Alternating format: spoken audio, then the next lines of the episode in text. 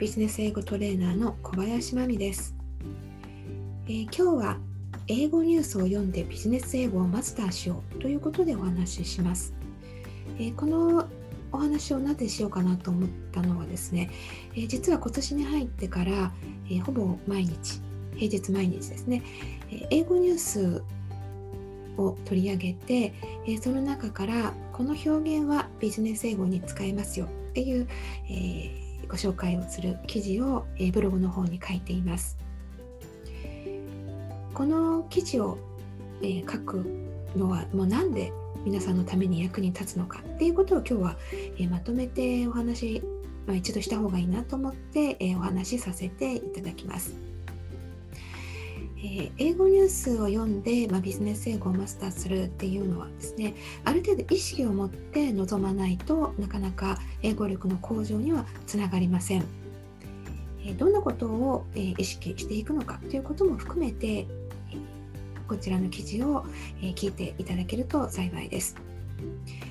えまず英語ニュースを英語学習に使うベネフィットについてお話しします。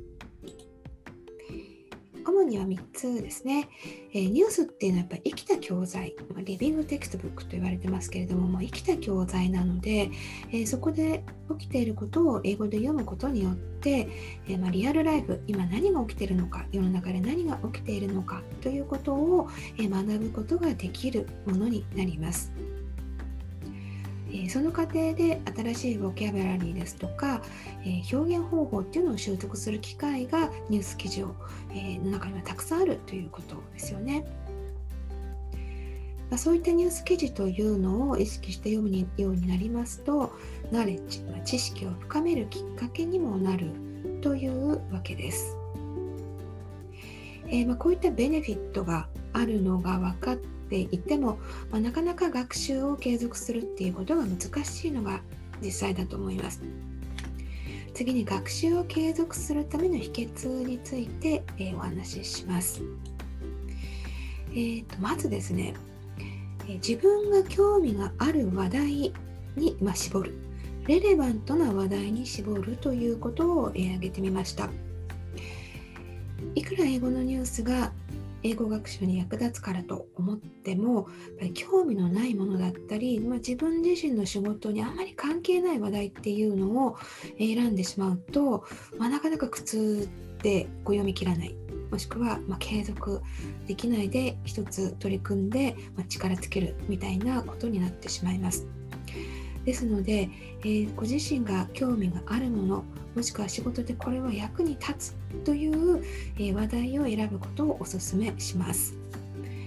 えー、検索方法としては例えばですけれども、まあ、カンパニー X ですねある会社 X について、え興味がある場合ですね、まあ、ライバル会社だったりご自身が転職したい会社だったりということもあるかもしれませんが、まあ、そういう時にはその会社名で、えー、入れてスペースニュースというふうに検索してみるとでそのカンパニー X のニュースが、えー、出てきますよね。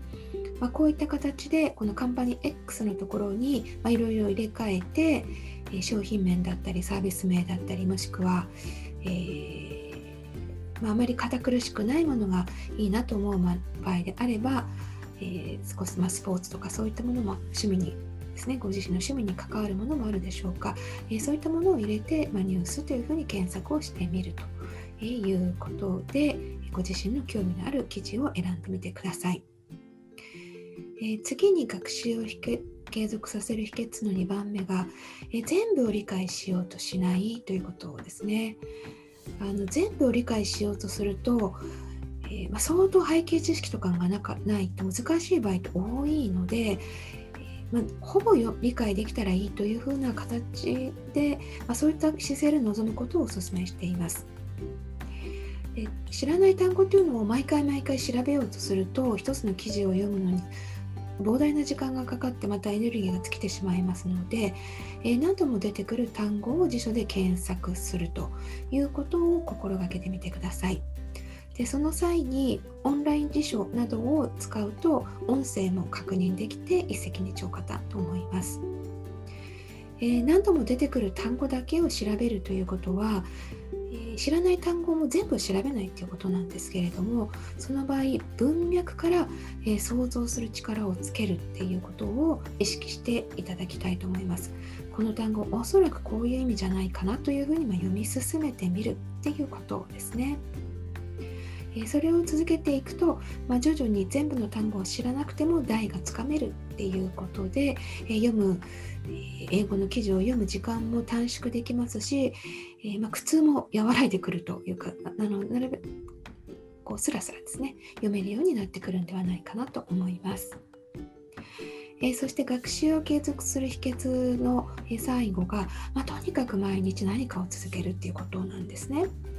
で忙しい時とかもありますよね。もうじっくり読んでられないという時はえ少なくともタイトルだけでも見るっていうことを、えー、習慣にしてみてください。タイトルだけでも見てあ世の中で何が起きてるのかなっていうことを英語で、えー、追ってみるっていうことがやるとやらないではまた全然違うと思います。それから毎日続けるにあたって、えー、マンネリにならないように、えニュース媒体というのを変えてみるといいかなと思います。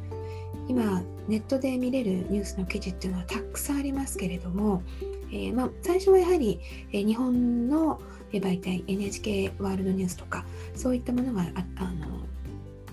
とっつきやすいので、えー、そういったものから始めるのをおすすめしますが、まあ、ずっとそればっかりを見てないで他のニュース媒体にも切り替えてみるということですね。でそれをすることであのライティングのスタイルとかえー、そういったものの違い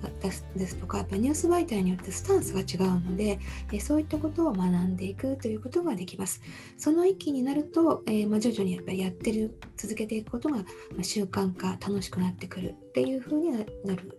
ではないかなというふうに思います。では最後にですね今回の記事で最も大事なところかと思うんですけれどもさらに学習効果をアップする方法ですね英語ニュースを、え、読んでビジネス英語をマスターするにあたって学習効果をアップするにはどうしたらいいのかという秘訣をお話しします、えー、まずですねこれはかなりチャレンジングなんですが、えー、サマリーを書くっていうことを、えー、毎日じゃなくてもお時間がある時チャレンジしてみてください。サマリーを書くですね。キーポイントを箇条書きにしてみるっていうのがいいと思います。え、そこの記事に書いてあったこと、え、自分が大事だと思ったことをですね、え、キーポイントを、ま書いてみるですね。箇条書きにしてみると。えこれをしようと思うとやっぱり何が大事なのかっていうのを意識して読むようになりますのでおすすめです。えそれからメインアイデアを言い換えてみると。その記事にあるとても大事なセンテンスってあると思うんですけれどもそれをま自分の言葉で言い換えてみるリフレーズですねえこれをま箇条書きでいいのでやってみるととても効果がありますえー、次に、えー、サマリーを書くっていうところまでちょっといかないなという場合でも、えー、メインの文章を書き出すっていうことはできるんじゃないかと思います。あこれは、えこの表現は使えるなとかこの単語を覚えておくといいなと、え思ったものを、まあ、書き出してみるっていうことですね。学んだ単語を使って、その上で文章を作ってみるということが、できるとさらにいいです。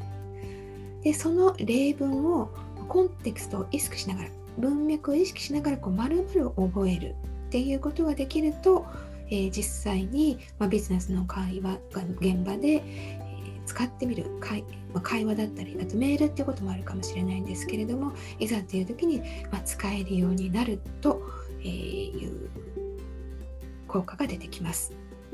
え実際私が英語の記事をご紹介しているっていう冒頭にお話ししました、まあ、ほぼ毎日ですねブログでご紹介しているのはこのやり方ですね、えー、バーッとこう記事を読んだ時にこれはって思う、ま、部分を、ま、一旦ご紹介してます。そんな長くならないようにですね。皆さんが毎日、えー読んで苦痛にならないようにしていますけれどもこれはと思う単語や文章があるものを書き出してその中から、え、キーの単語表現を使った文章をご紹介してます。でその文章も,、え、もう使う出番があるビジネスのシーンで実際に使う出番があるということに意識して、え、ま、それにこだわった、え文章を、えー、ご紹介してますのでよかったらそれをまるまる覚えるっていうことをやってみていただけるといいかなと思います。えー、それからですね、えー、声に出して読むっていうことですね。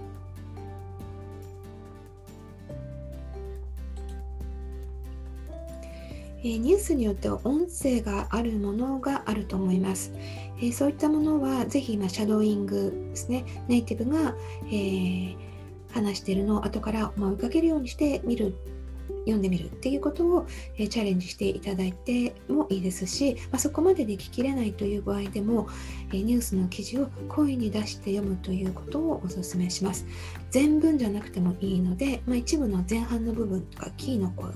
まとめが入っているような部分だけでもいいのでそこを声に出して読んでみるということをお勧めしますやはり声に出さないとですね英語っていうのは声に出さないとえー、まあ、心の中でこう読んでるだけですといざという時に口からうまく出てこないものなんですよね。ですのでこう口がうまく英語が出せるように、えー、鳴らすという意味も含めて、えー、音声にを聞いたり声を出して読むということをお勧めしています。そして、えー、最後が誰かと話すことを意識するです。え誰かと話すことを意識するというのは、えそのニュースの記事を、えまとめて誰かに報告してみる。で報告するとどういうふうに言うかなっていうことを考えてみるんですね。でそれを意識すると要点を論理的にまとめるっていうロジカルシンキングが、えー、養われます。最初の方でこうサマリーを書くときにキーポイントを箇条書きにしてみるというのがありましたけれども、えそことまあ、重なりますけれども誰かにこの記事に何が書いてあったのかっていうのを、えー、論理的にこう要点を絞ってですね報告するときはどういう言い方ができるのかっていうことを意識してみてください。えー、そして最後にせっかく読んだニュース記事ですのでふーんとこう流すだけじゃなくてですねその記事に対して自分はどう思うかですね意見を聞かれたらどう思うのかっていうことを意識して、まあ、クリティカル・テンキングというのを、えー、考えながら自分の意識意見を、えー、持つっていうことを考えていただくとこういざニュースに話題になったようなことをきっかけに、えー、外国人の誰かと英語で話す時にですね、えー、あああいうニュースを読みましたと。ああいうニュース聞いたことがありますというふうに簡単にえ、相手に伝えた上で自分ってどう思ったでこんな風に思ってますあなたはどうですか？的な、え、会話に、えー、つながることができます。え、もし英語を学んでいる方がいらして、え外国人でも、ま、日本人の先生でもいいんですけれども、え会話のパートナーがいる方は、ま、ニュースの記事をですね題材に何かディスカッションをしてみるっていう風な、えレッスンのアプローチというのも、ま、非常に効果があるんじゃないかなと思います。誰かと話すっていうことを意識して読むのと、えまあ、もっと自分のためだけに読むのとっていうのはまたあの違ったこう集中度っていうかあの効果がありますので、えー、ぜひ試してみていただけたらなと思います。えー、それでは今日はあ英語ニュースをですね、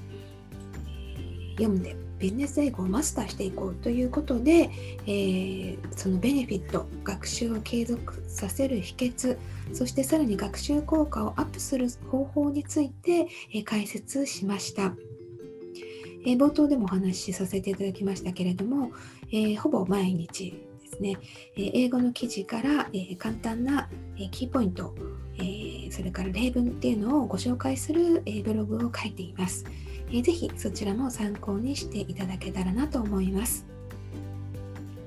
え最後まで、え聞いていただきましてありがとうございました。えビズ英語塾は小林真美によるオンラインの英語講座です。機会がありましたら、ぜひ、次回も、ご視聴いただければと思います。ありがとうございました。